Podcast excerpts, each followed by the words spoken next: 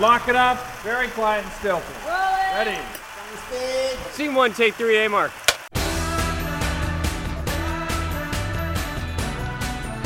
We're here with David Sullivan. Hi. Thank you for being here. Yeah, no, thanks for having me. This is cool. You look nervous right now. I am so nervous. I'm so nervous because I, I know I've I had so many friends who have podcasts and they've all asked me to do it and uh, it's so revealing and so vulnerable and it scares me. so, but this is the year that I've been leaning into things that scare me. I got asked to do a play. I'd never done a play before. I was like, yes, I will do a play. It scares the shit out of me, but I will do it. Yes, I'll do the podcast finally. So, Thank you. me. Thank you for uh, having us be the inaugural. Absolutely.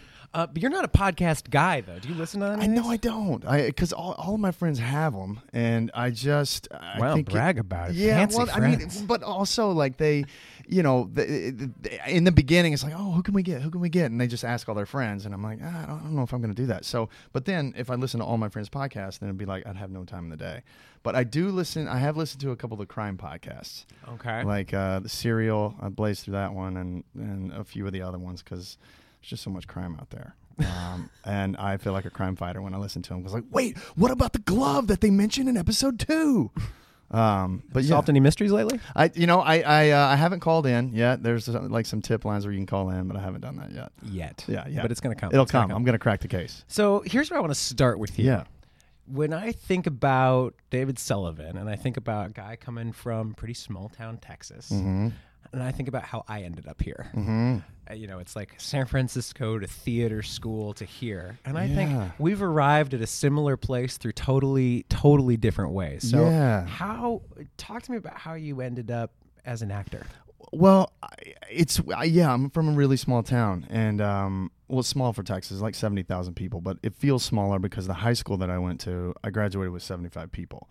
So like, and my dad was like part of the tenth graduating class, and he graduated with like thirteen people or like whatever it was. So I just kind of felt like I'm in this small town. Um, so I played sports growing up. Uh, arts wasn't really a thing, um, and then my junior year uh, I was dating a uh, I was dating a, um, a girl who was older. She was a senior, and she was in the play.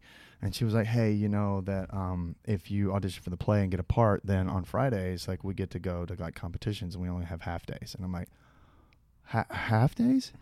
Uh, yeah, yeah, let's do that." So I auditioned for this play. It was uh, called. Actually, it was a one act play, so it was called "You Can't Take It With You." Oh, I know you can't take it with Oh, you. okay, great. yeah. So, uh, and I auditioned uh, to be a grandpa, and so I talked like with a voice like this, and I got the part. Like, granted, there weren't that many people trying out for the play, but I got the part, and like my girlfriend was already part of the cast, and then like a couple other like football player buddies of mine were in the because they heard the same news. It's like, wait, we get a half day.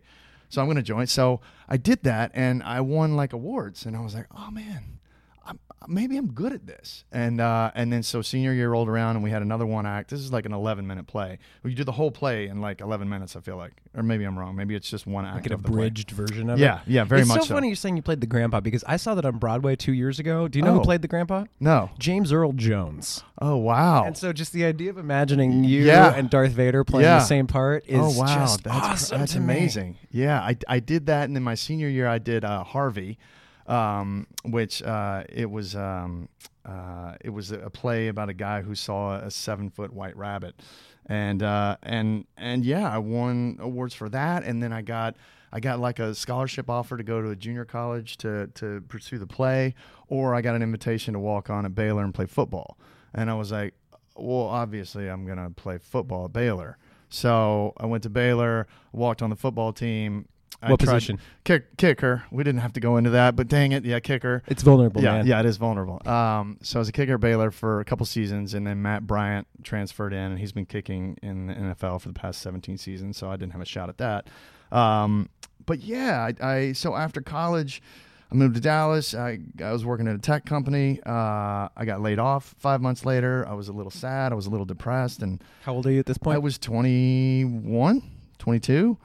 And uh and yeah, I I didn't really know what depression was. Like it was you know, being where I'm from it's just like uh, we'll, we'll chill out or like uh, think of something happy. Like no, we don't have time to be depressed. So I uh, I thought about well, what makes me happy. I joined a flag football team. I was part of a a, a, rec basketball team. I was doing all the sports, and sports were making me happy. But I was like, man, what do I really want to do? And I remembered how good I felt on stage, and I was like, is that even a possibility? So I got on a local website in Dallas, and it was like basically like Craigslist um, uh, in Dallas, and I was just like looking for acting jobs. And uh, there was this there was this thing with hair where they were doing like an industrial thing where they were combing people's hair for like a hundred bucks, and I was like, I'll do that.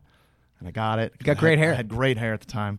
Uh, and then there was an indie movie that was shooting in Dallas, and uh, and I was like, oh yeah, I gotta send in a picture. So I, I mailed. This was back in the old days where I, I had a picture and I mailed it in. And the Was guy it black and white? It was black and white. Yeah, Beautiful. black and white picture. I mailed it in, and uh, which I had gotten in New York during college because I'd gotten an internship uh, at Lehman Brothers, oddly enough, in New York uh, the summer before 9 11 co- completely different story. But um, I was there and they needed extras for a movie, and I was like, I have acting experience, I can do that. And so I went. was and- Grandpa, yeah, and you yeah, can't take it with exactly, you. exactly. So I was like, oh, I can do that. So I had somebody take my picture, and so I used that same picture, black and white, like headshot. And uh, so yeah, I met with uh, Shane uh, Carruth, the writer director of uh, Primer, and we just met kind of like in a in a small place like this. It was just a little room essentially, and we were like reading. He gave me a couple pages to read, which I, now we know are sides. And I read it, and he asked me what I was doing tomorrow, and I was like, ah, dude, I just got laid off. I'm not really doing much. I was like, let's read some more stuff tomorrow, and I was like, okay, which was a callback. I didn't know it was called that. Um, so I read some more stuff with him the next day, and uh, and then he was like, well, I got a guy who's going to run a camera. Do you know anything about filmmaking? And I'm like, no.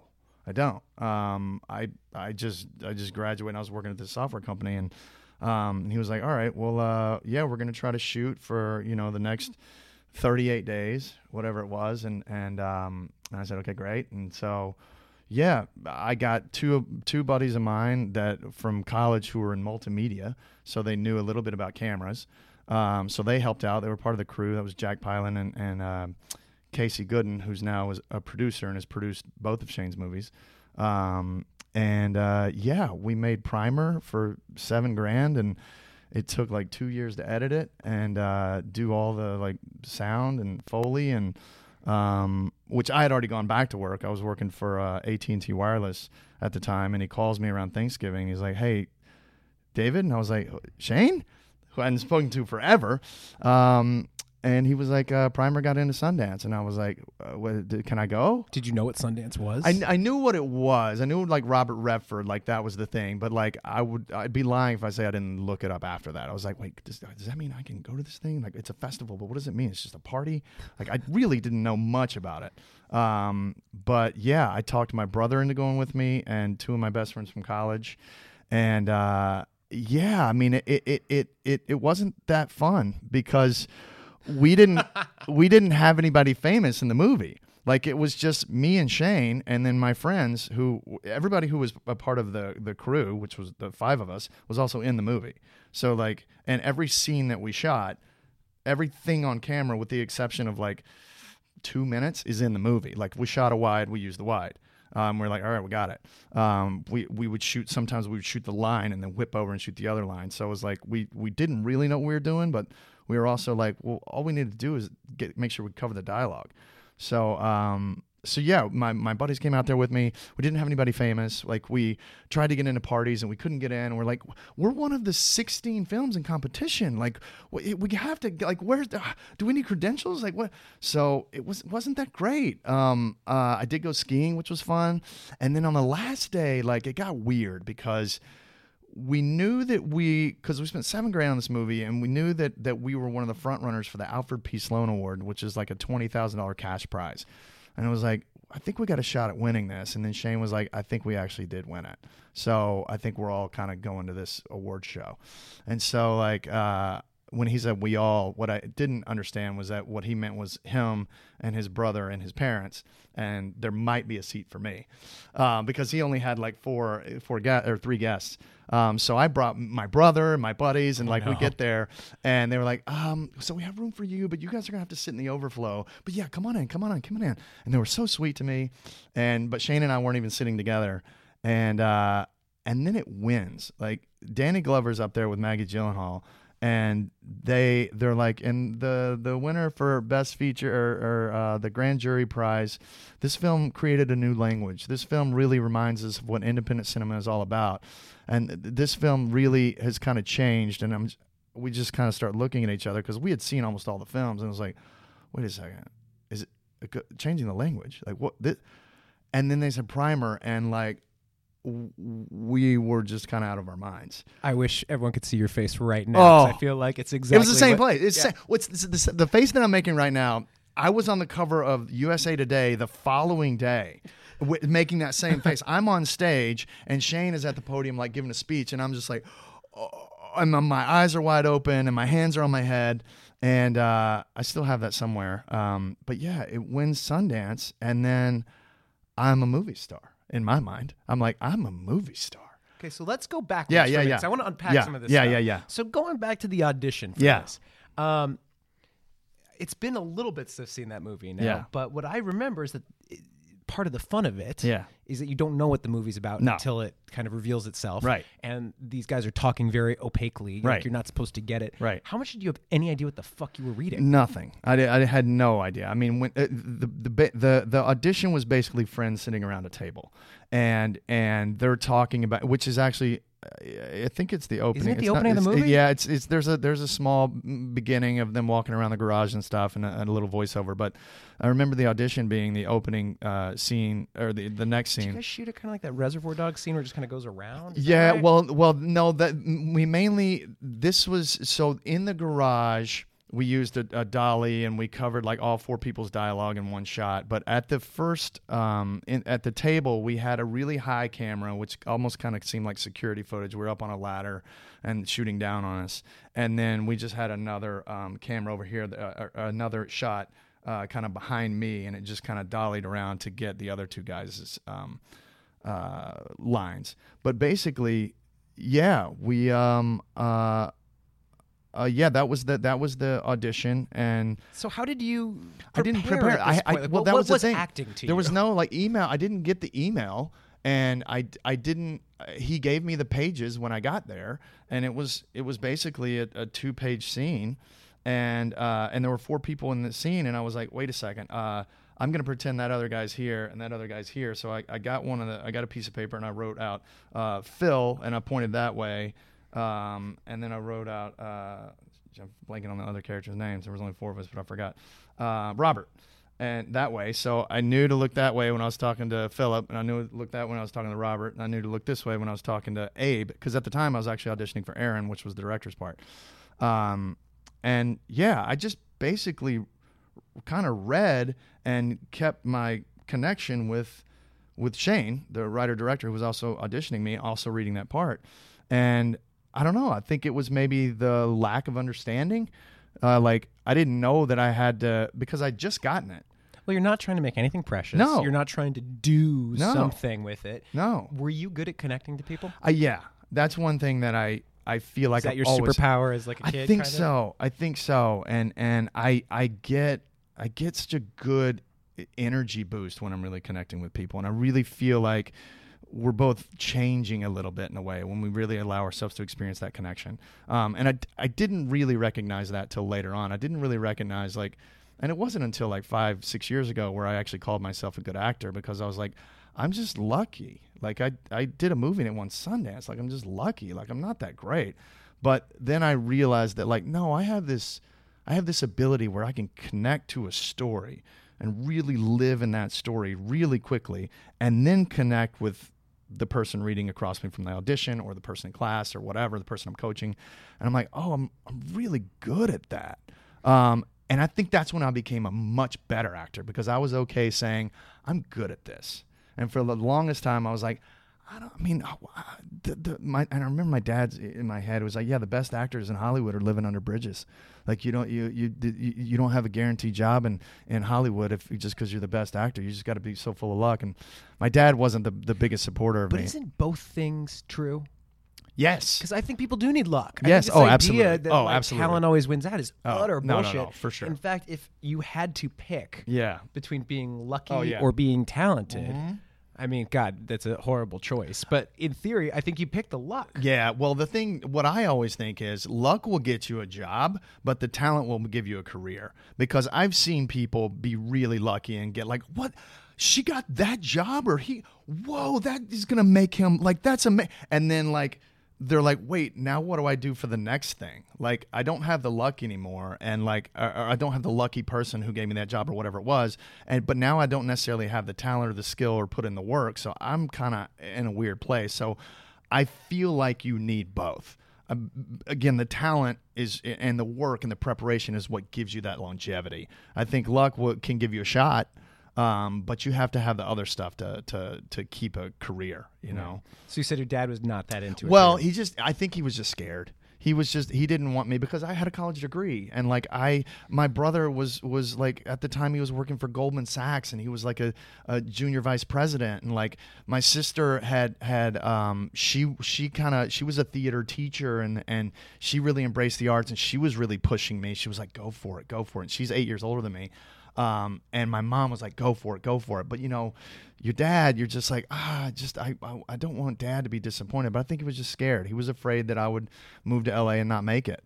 And and he knew, yeah, he just knew how sad that would make me. And and like, but it's funny because anytime I would talk to him on the phone, he, he passed away six years ago last week. Um, I think about him a lot. But um, anytime I talk on the phone, without fail, I'd sometimes put it on speakerphone and let my my friends hear. He would say, "Well, uh, um, you know, if if if uh, uh, I miss you, but if, if, it doesn't work out, you know, your brother can always get you on at the bank." Like he's always like years later, he always was, said, you know, you can come back home and go to the bank, and you're not a failure. Which I just heard was it uh, Will Arnett uh, said something the other day about his dad. His dad was a musician, and Will, not Will Arnett, Will Ferrell. Um, can't believe I just got those mixed up. Uh, but his dad had said, look, if, if you don't make it, like you can always do something else. And so that gave him the freedom to like take that leap. Um, but yeah, he he after you know after I was I was on TV and the movie and stuff like he was carrying pictures around of me in his checkbook and he would show people. So he eventually came around. Yeah, it's pretty cool. So yeah, that's how I that's how I ended up here. So Primer wins. Yeah.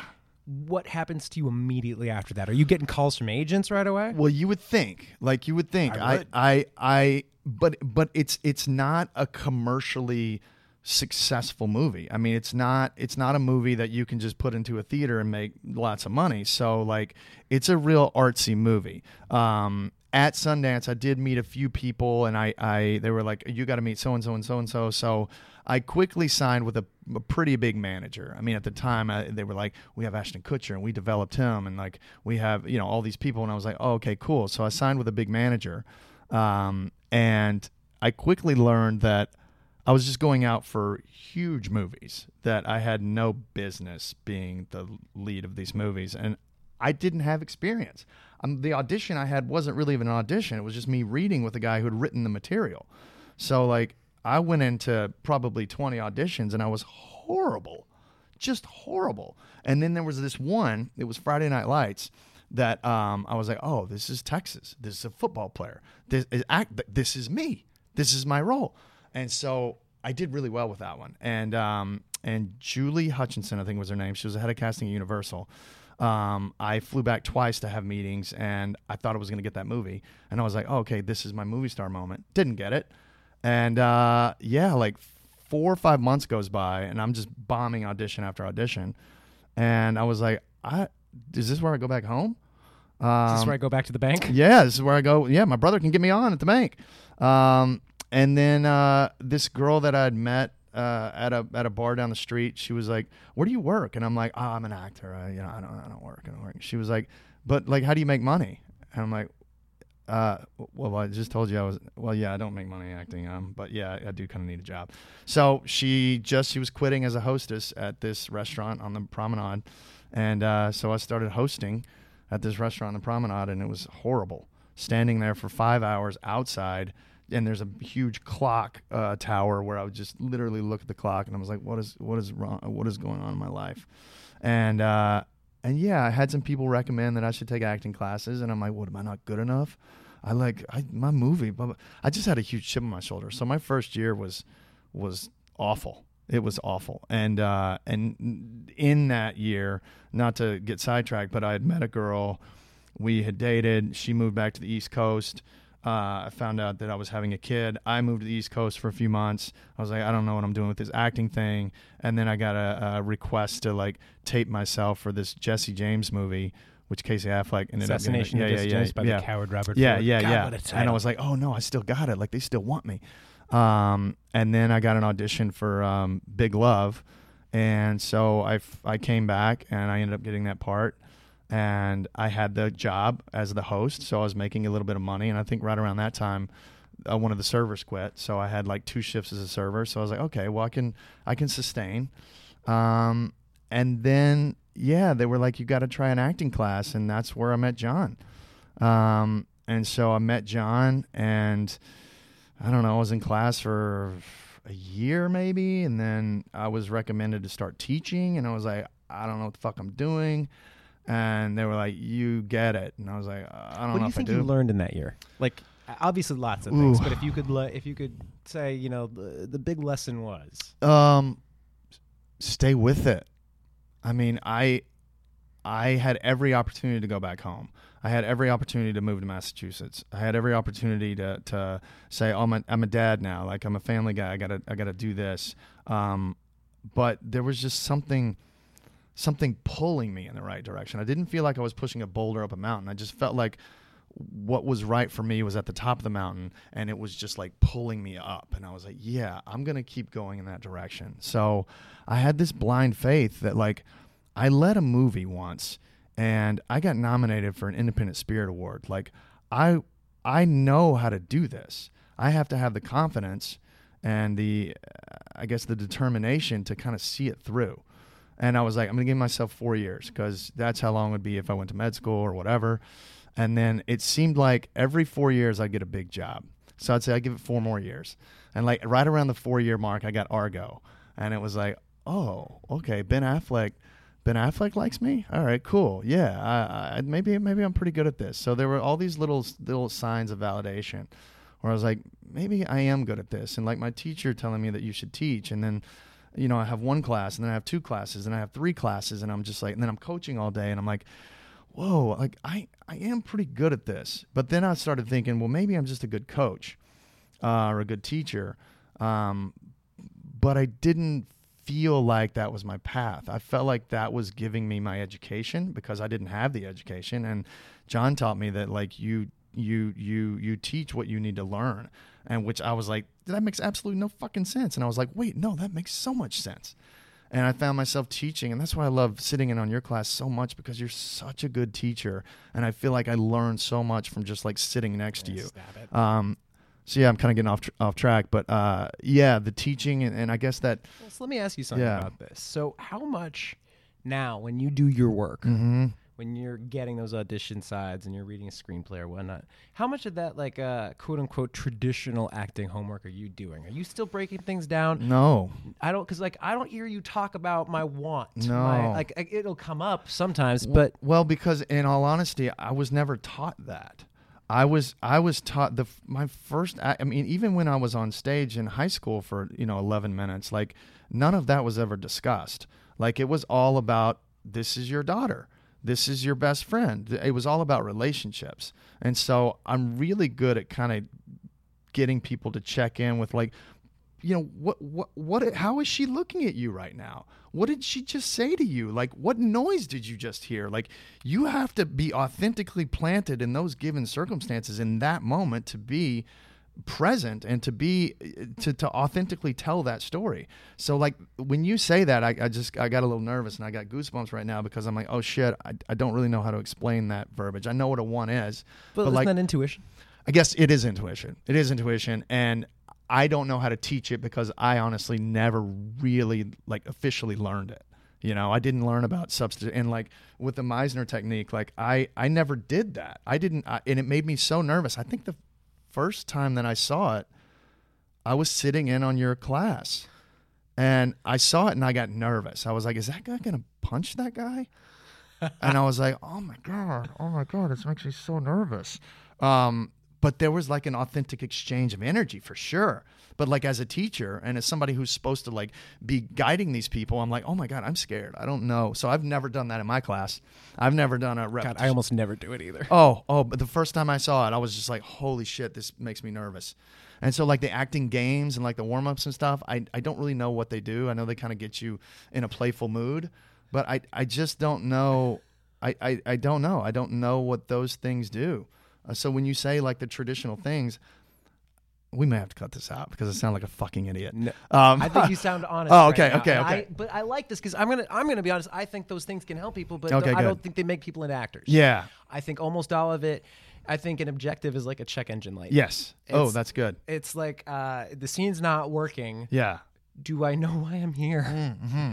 Um, or like the scene is flabby or flaccid, just Yeah. not going anywhere. Well, then some of those technicals can all of a sudden spark something. Yeah. But you can have somebody write you a damn fine paper on how they should act a scene, and Yeah. then it could be the most boring Yeah. thing in the entire world, Right. and just not authentic. Because Right. people people walk into rooms wanting things, but they don't go into a room saying, "I want this." Yes. they know it, Yeah. but they they it's not on manual. Right, the right, way right, we right, right. often teach it, and I think Right. off, often what we're doing is giving those as tools to get to what you're talking about. Yes. which is some kind of intuitive relationship, some intuitive understanding of what to do with this. Yeah. stuff. And uh, tell me if I'm wrong, but I also think, in a really wonderful way, you are kind of looking to tickle yourself. Oh, for sure. Like if like if you're bored by it, Oh. you're done. Oh, absolutely. Absolutely. That's both when I'm doing the scene and when I'm watching somebody else do the scene. If I'm bored by it, the first thing I'll do is I'll look around the room and like I'll see if everybody else is bored. And then when I get like two or three people looking at me, I'm like, okay, it's not just me. Like people want me to stop this scene because something's not working. Um, so yeah, I have to. And, and whenever I teach class, usually at the end of each class, I'm like, thank you guys for entertaining me because like I really do get such entertainment um, out of watching people put up a, a good scene and just doing good work and leaving it all out there. And and what makes me even more excited is when I give them a small note or just a little tweak and they take it and they run with it and they make it their own. I'm like, oh, that just lights me up. It just and, and it encourages me to like dig deeper my own work. Like when I do get my sides, um, I'll I'll run through it and I'll really focus on my listening and and and I don't focus on my line so much. I focus on what the other pe- person is saying and I have to really check in with the point of view that my character has and make sure I'm listening from that place. And then when I feel like I'm listening from that place, I try to tighten it even more and really find specificity and and and how and how I'm listening and how I can how I can respond. And then when I go in the room, a lot of times I'm like, wow, that's not even what I worked on, but I was listening from such a, a, a specific place that I got something else from from the casting director, and and it gave me it gave me freedom to respond in a different way. So I'm a little reckless when I go into when I, when I go into auditions because I haven't done all that work. But that's not a lack of preparation. Mm, no, it's not. That's because true. that's because that's reckless Yeah. to me. Yeah, yeah, Reckless yeah. is going in and being like, I got nothing. Right. I know my biggest pitfall as an actor by far is the fact that I I'll cling to the homework I did Yeah. too much. Where it's like, well, no, no, no, but it's this. Yeah. it's this. Yeah. And that's not how any human actually Yeah. interacts. That's not how you connect with a human. You don't tell them that they're wrong. Right. I want to go back. You said uh, listening through the point of view of the character. We talk a mm-hmm. lot about point of view, but I think often people don't actually know what it means mm-hmm. um, because it can be such a overarching thing Sure. or, or what is your point of view about this one thing Right. and, and how do i know if i have my point of view Right. how do you feel like you lock into that Well, I, I start with the breakdown and I see what the because sometimes the breakdowns are written by the casting directors, sometimes they're written by the directors, sometimes they're written by the writers. Um, I look at the breakdown and I'm like, okay, somebody in pow- in a position of power has described this character this way, so I need to I need to focus on all these words and all these descriptions of the character that this person has in place. But then I have to go read the script. Um, and I'm not skimming through just to look at my scenes. I have to read the script to understand the tone and the direction of, of the film or the, the show or whatever. And then I have to understand my my role in this. And sometimes it can be really small. And uh, and, and and but it, it doesn't lack my purpose. And so I guess I start I start with my purpose and I'm like, okay, what's my purpose in this movie? Like why have they written this character? And and how does he see the world? so let's use can we use a specific Yeah, one yeah, can yeah, we talk yeah. about flaked Yeah. so you recurred yeah. two seasons Yeah. two seasons of that show working Yeah. with will arnett it's a series regular Yeah.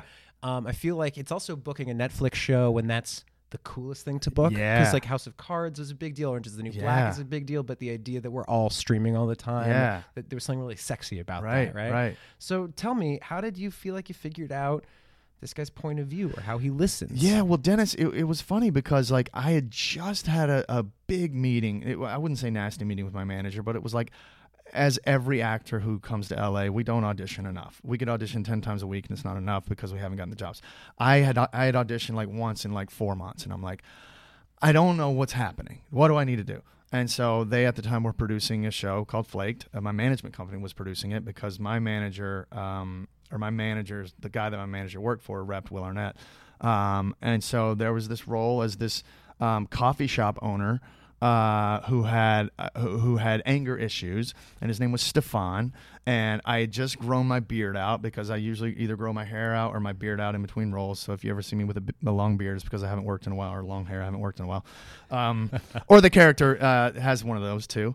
Um, and I, his point of view was so clear. Um, basically, he's uh, well, I guess how do I do it? I, uh, I guess with Stefan, uh, and I'm going to get to Dennis in just a second. But Stefan owns; he was a small business owner, and things aren't going right. They were they were installing his sink. Um, they did it backwards. Uh, somebody else comes in and like questions his sobriety, and he's just had a day.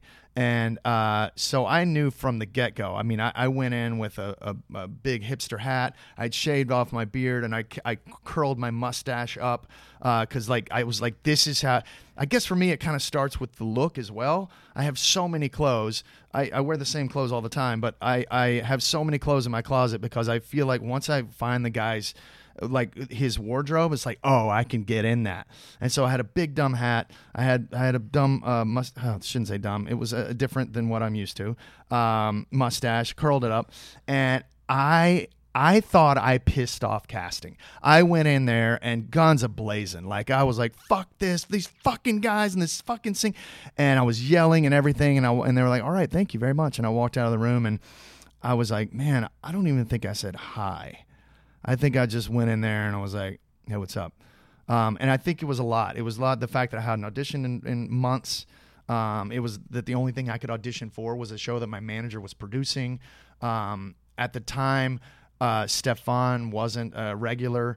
Um, I just had a lot going on that t- uh, uh, that day, and I went in there and I didn't hear anything for like two weeks, and then I called my manager and I was like, "Hey, can you just check in with casting? I think I pissed somebody off. Like I I went in there hot. I was running real hot that day."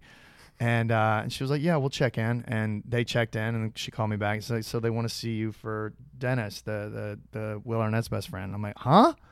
What? Uh, I- I mean, yeah, of course they do. Of course they do." Um, so yeah, I I um, I, I yeah, and Dennis just seemed he seemed so so laid back and like I lived in Venice when I when I moved from LA I lived in Venice and I just felt like I knew that culture. I felt like I knew that vibe. I went in there with like cut off shorts on. I had some khaki pants. I cut them off. Well, I still wear those all the time, but they're like cut off khakis. I went in there with flip flops. Um, and I realized I don't really wear shorts to auditions very much. Um, went in there with flip flops. Uh, my my beard had kind of grown back a little bit, and uh, and yeah, I just I walked in there and, and Anna had the confidence like they wanted to see me for this role.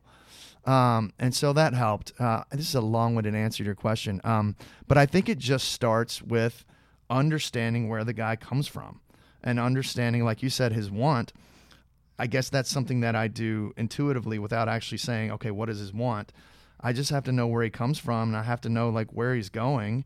Well, I guess that is his want and, and, and what he wants in order to get there. And so, yeah, I, I did three scenes of that, and I was like, man, that felt pretty good.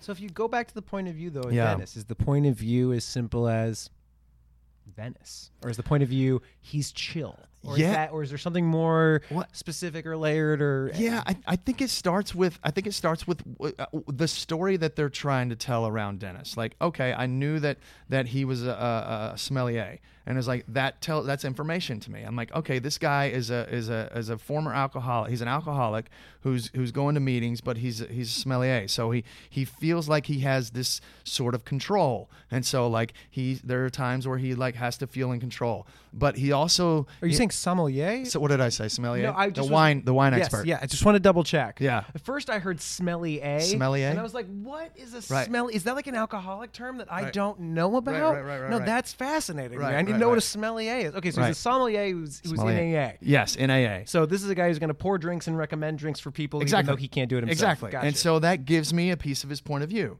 He lives in his guest house and he rents out his main house. Like that gives me some of his point what of do you view. learn Like, from that? Tell me more. Well, it's just like he doesn't.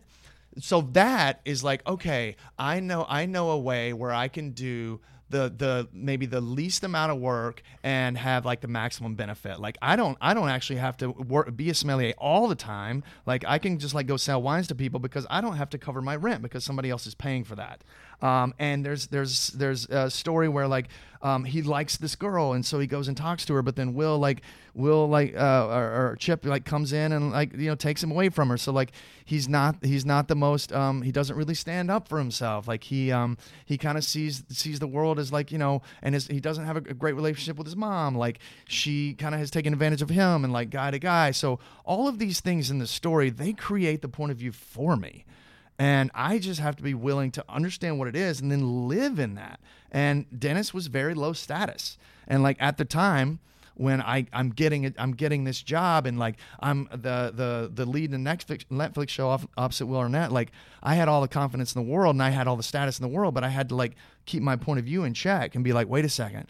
I'm I, I don't have the status that David has. Like I have to really check I have to really like check in and see where Dennis is right now. And a lot of times I would sit by myself on set and like people would talk to me and I, I wouldn't really engage in conversation. Like I would kind of, and it's so funny because like towards the end of the first season, I started getting so comfortable with being kind of the lackey or whatever that I started forgetting my lines and like screwing up takes because I started doubting. I, I had such low status that somewhere it started creeping into David's mind and I was like, wait, maybe I'm maybe I shouldn't be here. Maybe I'm not good enough to be here. And like it was tough. It got it got to a point to where they called my manager and they were like they were like, "Hey, is everything okay with David?" And then my manager calls me and I'm just like ah, and then I'm getting hot and I'm like, "Oh god, I don't even know if if if I'm I'm good enough to be on the show." And I was like, "Oh, it's the character." Like I'm starting to think less of myself because I'm living in this character's point of view so much. So it's uh it can be a tricky thing and and but once you kind of find it it's really fun So it's, it, could, could a different word for point of view be Mm-hmm. like essence or personal dynamic? i think so i think you i think from the outside you could see it as that way but from our standpoint as the actor i think point of view is more internal i think point of view is or excuse me point of view is more external how you're seeing things my essence is more internal to me um, but my but I guess my essence kind of leads to how I see things. But David can't really change David's essence because that's how the world sees him. I would assume, but David can change how he sees the world, or David can change how he sees the world through a different character. So It's like the know, it's a filter little- between you and the world is where the point of view exists. that's amazing. I wish I could have said that initially. Yeah, we'll go back. That's we'll go back. right. Yeah, yeah, and we'll edit that. Mark read it out, and we'll just Right. give it to him. Can we actually pause? I'm so sorry. Kane, Kane is with me. Okay, so we had to take a little break, Yeah. but we're back now. We are. Um, so we talked about point of view. Mm-hmm. What did you learn from Will Arnett? Um, play, um, and also how serious he takes play and being an actor. Like the first thing that he told me was, you know, I, I wanted to be a serious actor. Like I wanted. I, I was in New York and I was I was tired of all these sitcoms and, and I told my manager that I don't want to do them anymore and um and he got arrested and his manager was like please come do this. This is this like fits you so well. And he was like i'm not no i'm not going to do it. And uh he he still approaches it from a very serious place but then once he gets on set you can tell that he's done the work and then now he's ready to play. Um And the work would be 100% off book. Yes. And you know how you feel about Yes. this thing, right? Isn't Absolutely. that really what the work boils down to? Is I can tell you my emotional point of view about Yes. every person, every object. Yes, that's the work. That's the work. Really putting in all that time, and the fact that he created the show, he writes the show, directs the show, produces the show, shows up, has all his lines, like, and he has a lot of he has a lot of runs in his dialogue, but like he's he's so yeah, he's so good at showing up ready. And my insecurity sometimes is like, oh, am I ready? Am I ready? Because like I was saying earlier, it's like I, I I can be a little bit reckless because I don't know I don't know how in this point of view how I'm going to receive what Will's going to be doing that day, um, and that excites me. Would That- he improv? um, sometimes he would sometimes improv, When but you say play, what does that mean? well, he he he would he would uh he would crack jokes and stuff like in between and like he would do bits in between and he would uh he would like make us all laugh and tell these weird stories in between. But then yeah i guess that can be a little confusing. But then when the cameras are going like the sense of play is no longer there and it's now about the relationships. Um, so there wasn't really that much improv. Um, and when even so much so that oftentimes i, I it's actually um, you know, you, you, I went to the store yesterday instead of just saying, oh, I went yesterday. Like they, they were pretty, pretty on me, like sticking to the line. So, yeah, I, I, I learned that like he can still, because me, like if I get corrected like that, and I'm getting better at it, but like if I get corrected like that, I think, oh God, I just screwed up. Yeah, Like, script I- supervisor turns into the principal. Exactly, exactly. Oh no, I don't want to see you coming Yeah. over. That means I fucked up. Right, exactly. And and I'm like, oh God, and, And they're if- always so nice, but it's like, So hey, nice. hey, Dave, just, Yeah. just you Can know, you you just- the, the word we just need the word store. uh-huh, uh-huh, Yeah, uh-huh. you said the shop. Yeah, yeah, can you exactly. please? Yeah, Thank that, you. they're Thank so you. nice. They're Do so you need a nice. water? Yeah, no, I know, I know. But in my mind, I'm just like, oh, everybody knows that I screwed up. They had to come over to me. Now she's asking me if I want something to drink. Oh my god. Um. Uh, Should I take it? Should I yeah, not? yeah, what are they yeah. gonna think about me? yeah, exactly. It's difficult to say. Yeah, yeah. And and I, I think I think what kind of helped me relax too was like one day Will just said, "Man, I'm having trouble with this part," and I'm like, "Oh." You oh, too? good. Yeah, yeah. I'm like, oh, that makes me feel better because like he was always so prepared. He always knew exactly what he wanted, and it was it could be a little intimidating too because like especially when he was directing an episode and it wasn't like his coverage, like he would look down at my feet and make sure that I was like on my mark or like I was getting the best light or whatever, and that would like throw me off because I'm so dependent upon the other person that I'm like, wait, why are you looking at my feet? And like now I'm just thinking like, oh, what should I reference that? Um, but yeah, he's just he's so good. He's ready. Um, and also like you do have to be able to play on set, but not. I mean, obviously, different sets have different uh, feels, but um, he didn't. We really didn't play that much as far as improv and stuff goes because the story was just so well written, and uh, we didn't really have room to do it. What's the hardest thing for you on a set? Ooh, Like the practical part of acting. Um. Uh. Wow. Hardest thing.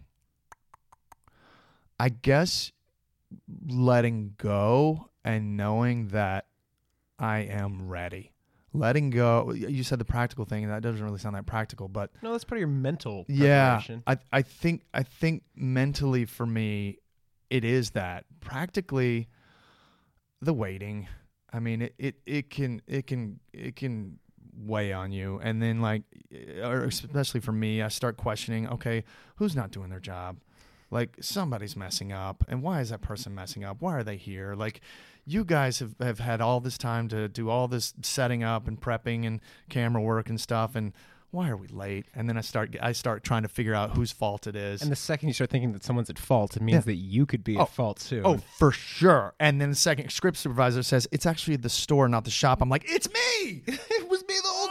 No, I'm the one. Because for me, the hardest thing, like you can give me a whole bunch of dialogue Yeah. and like a like an emotional Yeah. scene or whatever, but you need me to midway through the scene Right. walk across an entire set, Yeah. land on one spot. Yeah. My cue is coming off of two actors who are over there who are talking at this volume, Yeah. and to just nail the the part of. Yeah. Film acting that's like dance. Yeah. That's the part that's hardest for That's me. Like, Give tricky. me one place That's so and like tricky. work it just in this frame and I'm fine all day. yeah. But That's just- so tricky. That's true. Yeah, I just did that this weekend where I had to I had to fill up a water bottle in uh, no in the middle of the scene. I had to get a burrito. I had to stab the burrito. It was too cold. I had to stab it again. It still wasn't hot enough. I had to go put it in the microwave, set the timer, have the timer go off, come back, have this conversation this whole time, and I'm like, damn, I don't know if I'm going to be able to do all that. Um, and it was a working microwave. So then I had to figure out, okay, wait, I can't actually turn the microwave on because then sound's going to be mad. So I have to figure out a way to block the thing that I'm pushing and hit the time button, the timer button instead of the cook button, and then set the timer for 18 seconds, not 15 seconds, because it has to ding right when I say, Are you done? And then it goes ding. So that part is really hard. It's really, really hard. I, I guess I guess it's just like memorizing your lines. Like you have to find a way to arrive at this uh, this technical movement organically. Arrive at these technical words or these these lines that you're saying organically. What I needed to learn, I don't know if you do this, but this was big for me, was when they say, "Hey, second team's coming in, first team you can wait. Mm-hmm. Stay on that set." I'm like, "No, thank you." I know, I'm gonna Um, stay. I'm gonna keep. I know you're all setting Yeah, up, yeah. and I feel like I'm super in the way. Yeah. but I need to practice walking. Yeah, yeah, yeah, yeah. and setting something down Yeah. a bunch. Yeah, yeah, that's one of the first things I do when I get to set, um, because a lot of times they're not they're not shooting in the same uh, set that I happen to be shooting on. They're shooting a different scene, you know, when we get there. So I'll go to where I know my scene is shooting, and I'll I'll live I'll get used to that space. I'll live in that world for a little bit. So and even before we've even blocked it, um, uh, I'll I'll I'll kind of make some some some choices in my mind. I'm like, all right, uh, so I'm rolling the joint here. Never rolled a joint, by the way, so I'm already freaking out about that. And then when I finish rolling the joint, I'm going to try to lick it on this line, and then I'm going to light it, and then I'm to I'm to hand it over. But I got to make sure she hands it to over to me before I say this line. So what I'll do is I'll go act out the whole scene by myself, and that also gives me confidence of like, oh, not only do I know my lines, I actually know her lines. And I sure hope that she passes that joint back to me in this place. If not, I don't know how I'm going to ask her because she's a regular on the show and I'm just a recur. So, yeah, I have to go live in the space. Do you ever watch uh, while they're setting up a monitor to get an idea of what the shot is ahead of time? Uh uh I probably should. Um, I. I just, I guess I just have the faith that they're going to be able to cover me, and I also like I'm, I don't really clearly if if if they saw what I looked like, I don't really focus on, I don't really care how I look a lot of the times. So a lot of times, if it's an unflattering shot, or even if they're not covering me in a way that I think they should cover me, that's not my job, and so I just trust that they're going to do their job as well as I do my job. Um, I understand like I understand that if you know the shot, then it's going to make it easier. Um, but I will ask mid take. I'm like, hey, are you covering me opening the sink? Like how how wide is the frame? Like I don't need to turn the sink on if we're not getting that. Um, but yeah, I just I don't really worry about that. I try to do it just to understand, like, oh, this is the size of the frame, and that if Mm-hmm. I'm like, if I don't physically do anything here, that Mm. th- it's going to be empty. Mm-hmm. And so, just trying to like understand what the frame that I'm playing in is sometimes activates my imagination. Mm-hmm. oh, that's great. but other times they're like, why are you? Fucker, why are you hovering and Mm. and watching this? And I feel like you have so much more permission to do that when you're higher up on the call sheet. Mm. But so often it's those times when you're lower on there and you're like, I just want to make sure I did my job right. Oh, yeah, I think I, I think I missed. I think I misunderstood. So w- when you when you say kind of sitting in there hovering, do you think that like you're not being active enough? Do you feel like you're giving a, a a stale or a, or, a, or a boring performance? Or I just you know i'm somebody who's had to learn the hard way i think that that it's a visual medium i'm Uh-huh. a brainy dude and i Yeah. come from a verbal family and so i think for a long time i wanted the dialogue to be enough oh right, and so it was trying to do everything on there and so the idea of like i've got to redo this for a visual medium i've got to figure out a Oh. way to make whatever they're looking at be interesting and obviously their job to light it right and i Uh-huh, trust them uh-huh, in that uh-huh. it's their job to frame it right Uh-huh. like i'm i'm trusting they're doing their job aces Uh-huh. and now if i need to make sure to kind of lean back because oh. i'm half in light and i'm half out and that totally works for Oh. the scene but if i'm doing this i'm never going to use it oh or wow, or there's just like half the frame is empty over here. Yeah. And so it, it gives me room to physically play. It just starts to make my brain start getting creative and playful in that place Oh, rather wow. than thinking like I don't know how to fill this. our brains are so different. so different. because I don't think that at all. But I also know how good of an actor you are, and I think that if you give yourself the freedom to trust your instincts, and if that means that you need to move to that space, the fucking camera is going to follow you. Yeah. Um, because you are engaging, and you're. I mean, to tell the audience this, I got to work with him on an audition, and I was like, oh my gosh, like he, if they shoot it the way that he just did it, like this. First of all, he's got to get this job. Like this job is amazing, and I don't mean to like brag on you, but like just you putting that thing on tape, like it was so good. Like he had to hear an explosion, he had to have flashbacks, he had to go and be in a counseling session, he had him ringing in his ears, like he had to like see people who were dying, he had to see people fly across, like it was phenomenal. And I I think if you really trust that you can tell that story with your with your your your impulses and your instincts and your thoughts and your your uh, imaging you can you can let yourself move as much as you want to fucking move. And and until they say hey you're moving too much or you're not moving enough do you. What's a ben affleck set like? Great. I i uh, i honestly thought that uh, that it was going to be really hard. And and obviously it was my first studio movie so i was like um, and you know Ben Affleck, he kind of carries himself with a lot of kind of uh, uh, machismo, or I guess maybe I'm projecting that onto well, him. I mean, he was a guy fully on the upswing. Oh like, yeah, for sure. And then he'd done the town, and like he just like I, I just saw him as like, oh no, like he's gonna, uh, this is gonna be tough. But like he called me in two weeks before we were shooting, and I only, I mean, I, I had two small scenes at the time. We ended, it ended up being becoming one scene in the in the in the movie, but like I had two small scenes. He called me in, called me in with like 15 other guys, and he just it was like all the White House guys, and it was like, guys, I just want you to know that I handpicked every single one of you because you guys are the people who are going to help me tell the story the best. And then right, that right there, I was like, oh, that feels so good. Like Ben, you made me feel so good about me.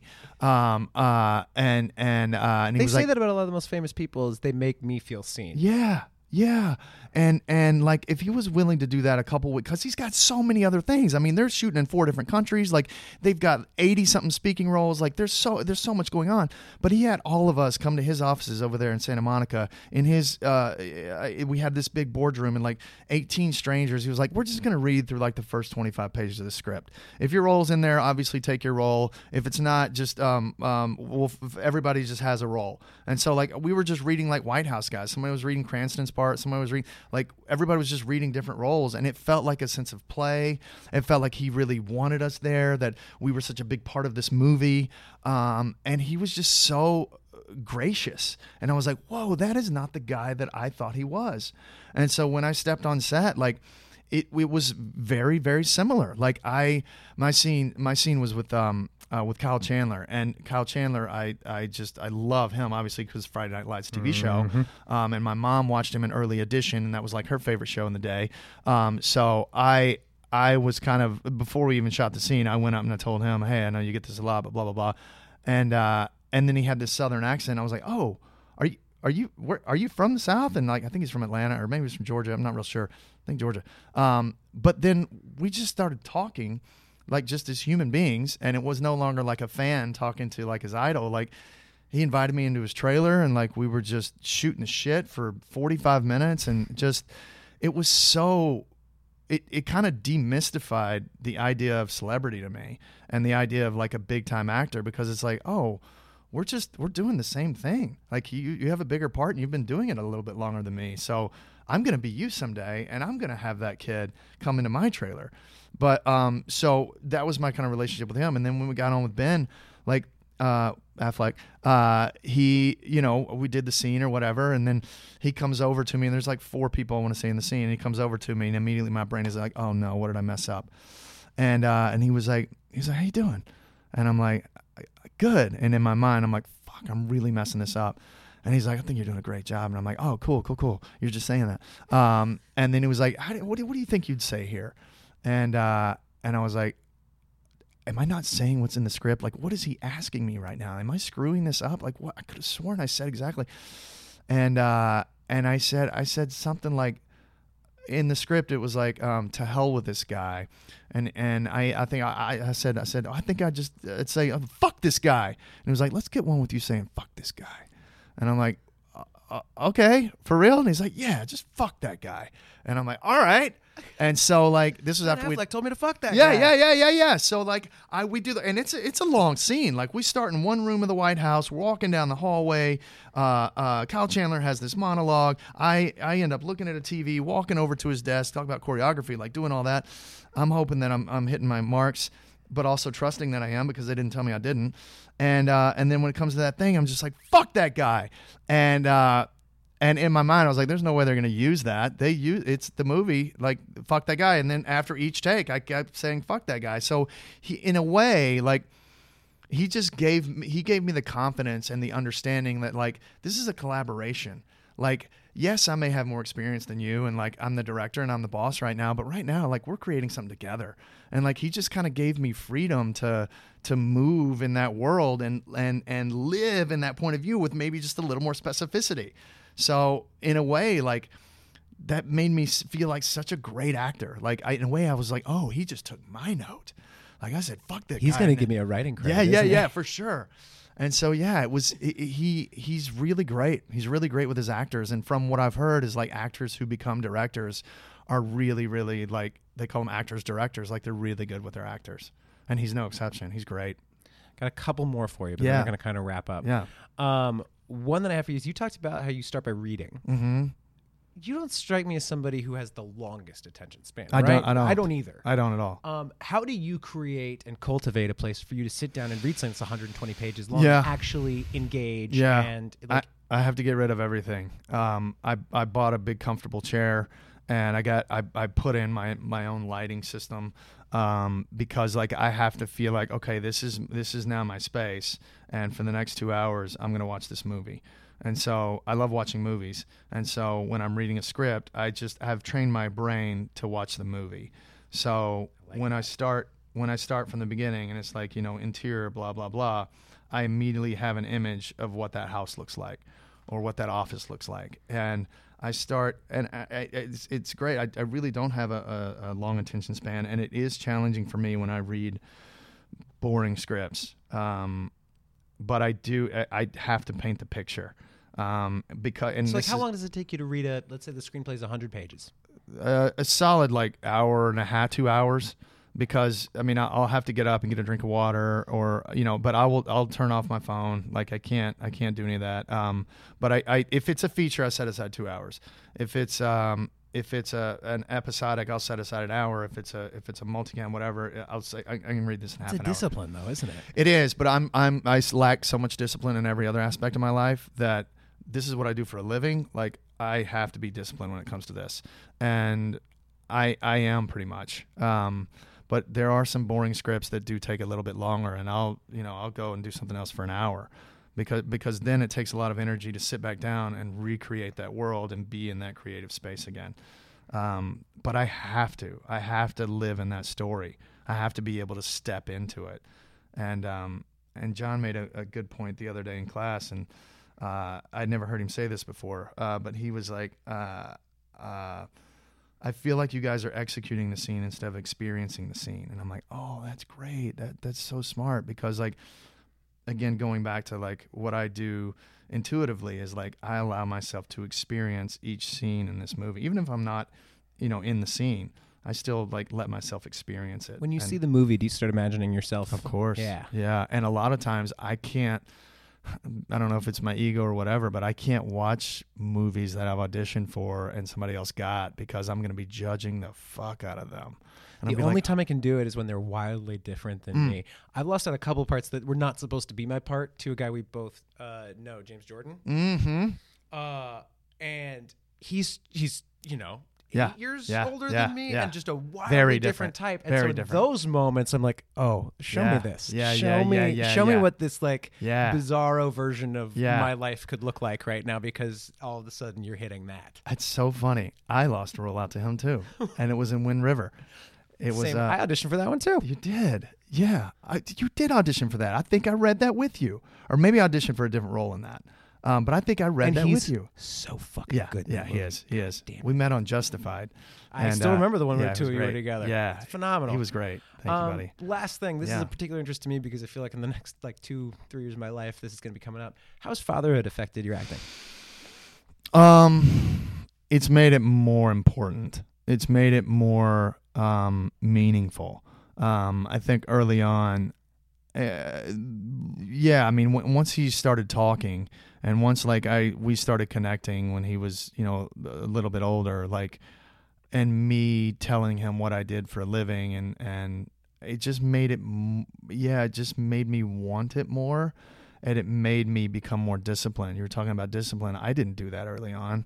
I didn't I didn't set aside time for that. I, I, I didn't do as much of the work as I should have early on, which probably explains why you know I'm 15 years in and like I'm still I still struggle with this some of the same st- stuff that I struggled with back then. But yeah, having him and and um and seeing him start to get excited about being in a play, like that's cool to me. And I'm like, man, I I want him I want him to see how hard I work at this stuff, and I want to teach him that it is hard work. Like, yes, you can have fun, but like you got to put in the work in order to get to the place to have fun. Um, and yeah, I just I I want him now that I've lost my dad. Like, I want him to be proud of his dad because I loved my dad so much and my dad loved me so much and I was always hoping that if I was as good of a dad that my dad was to me that my son would be okay.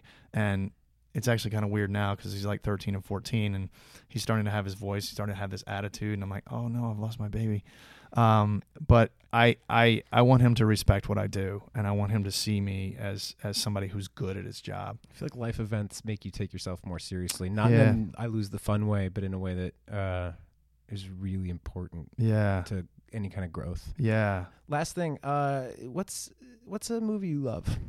Just like either you saw it recently, you know, just something that means a Mhm. lot to you. it's fun. I i kane kane is now at the age where he's starting to appreciate movies and and we watched the whole rocky. We'll see because i come from sports. Like i i we watched all of rocky together. We watched field of dreams. We've watched um, rudy. And it's cool seeing his movies like his, some of his favorite movies becoming my favorite movies. No backwards. My favorite movies becoming his favorite movies. Um uh, I every time Shawshank Redemption is on, I watch it. Uh, I I love How do you that do movie. anything then? Because it's always Yeah, on television. I know, I know. It- well, I don't turn the TV on that much, but w- when I see it and it's on, I watch it. I love that movie. I love Shawshank Redemption. And Kane asked me just the other day, "What's your favorite movie?" Is, and I was like, "Man, it's weird. I'm all kind of all over the place. I love Shawshank Redemption. I love Fight Club, and I love Dumb and Dumber. Like those. So you like buddy movies. yeah, yeah, yeah. I guess that's what it is. Dudes who love each other Yeah. and cause some shit. Yeah, yeah. I like that. I like that. but I just, yeah, I was way off. But I loved Once Upon a Time in Hollywood. Oh god, so fucking good. I loved You it. should have been in that. I oh feel like man! type wise. Oh, dude, I loved Brad Pitt. have you in be that one of movie. the Oh, guys in God. Lancer. Oh, for sure. wonderful. Oh, Um, do you have anything to plug? uh, Anything coming out yeah. I guess uh, Instagram David Sullivan or whatever. Twitter David Sullivan. Um, yeah, I have. Uh, so I have two movies that are gonna start the, like the festival uh, circuit right now. One is uh, called Small Town Wisconsin. I play an alcoholic father. He loses custody of his son. He has one last weekend to make it right. And then I have another indie movie um, called Monuments. Uh, that's gonna start the festival thing. I just did a, a final. Uh, we just did final color on that yesterday or this past week. Um, and I have a really cool arc on Goliath coming up. I think that starts back in late September. Um, and uh, yeah, I think I may be doing a play, like I said in the beginning, because I'm scared to do them. And so I have an opportunity to do Oleanna, Oleanna, Oleanna. So the second I read it, I I threw it down. I was like, "There's no fucking way I'm doing this. Like all these words and all these. I'm listening to somebody who's not there. What? Um, That'd be and- awesome. yeah, but I'm I'm leaning into it, and it's scary and it's hard. Um, but yeah, I'm looking forward to putting that up. Okay, well, check him out on Instagram. Check out Goliath. Check out those movies. Yeah. And uh, thank you so much, David Sullivan. I Thank hope you, your first Ryan Norris. podcast was not a horrific experience. Oh man, it wasn't. It wasn't. Thank you. We'll see you again. All right. Thank you so much for listening. Thank you to David Sullivan for being our first guest. Uh, please, if you haven't yet, please subscribe to the podcast, rate it on iTunes, tell your friends, get them to subscribe. Follow us on social media Industry Town Podcast for Instagram, Industry Town Pod for Twitter, also on Facebook. Tell us what you liked.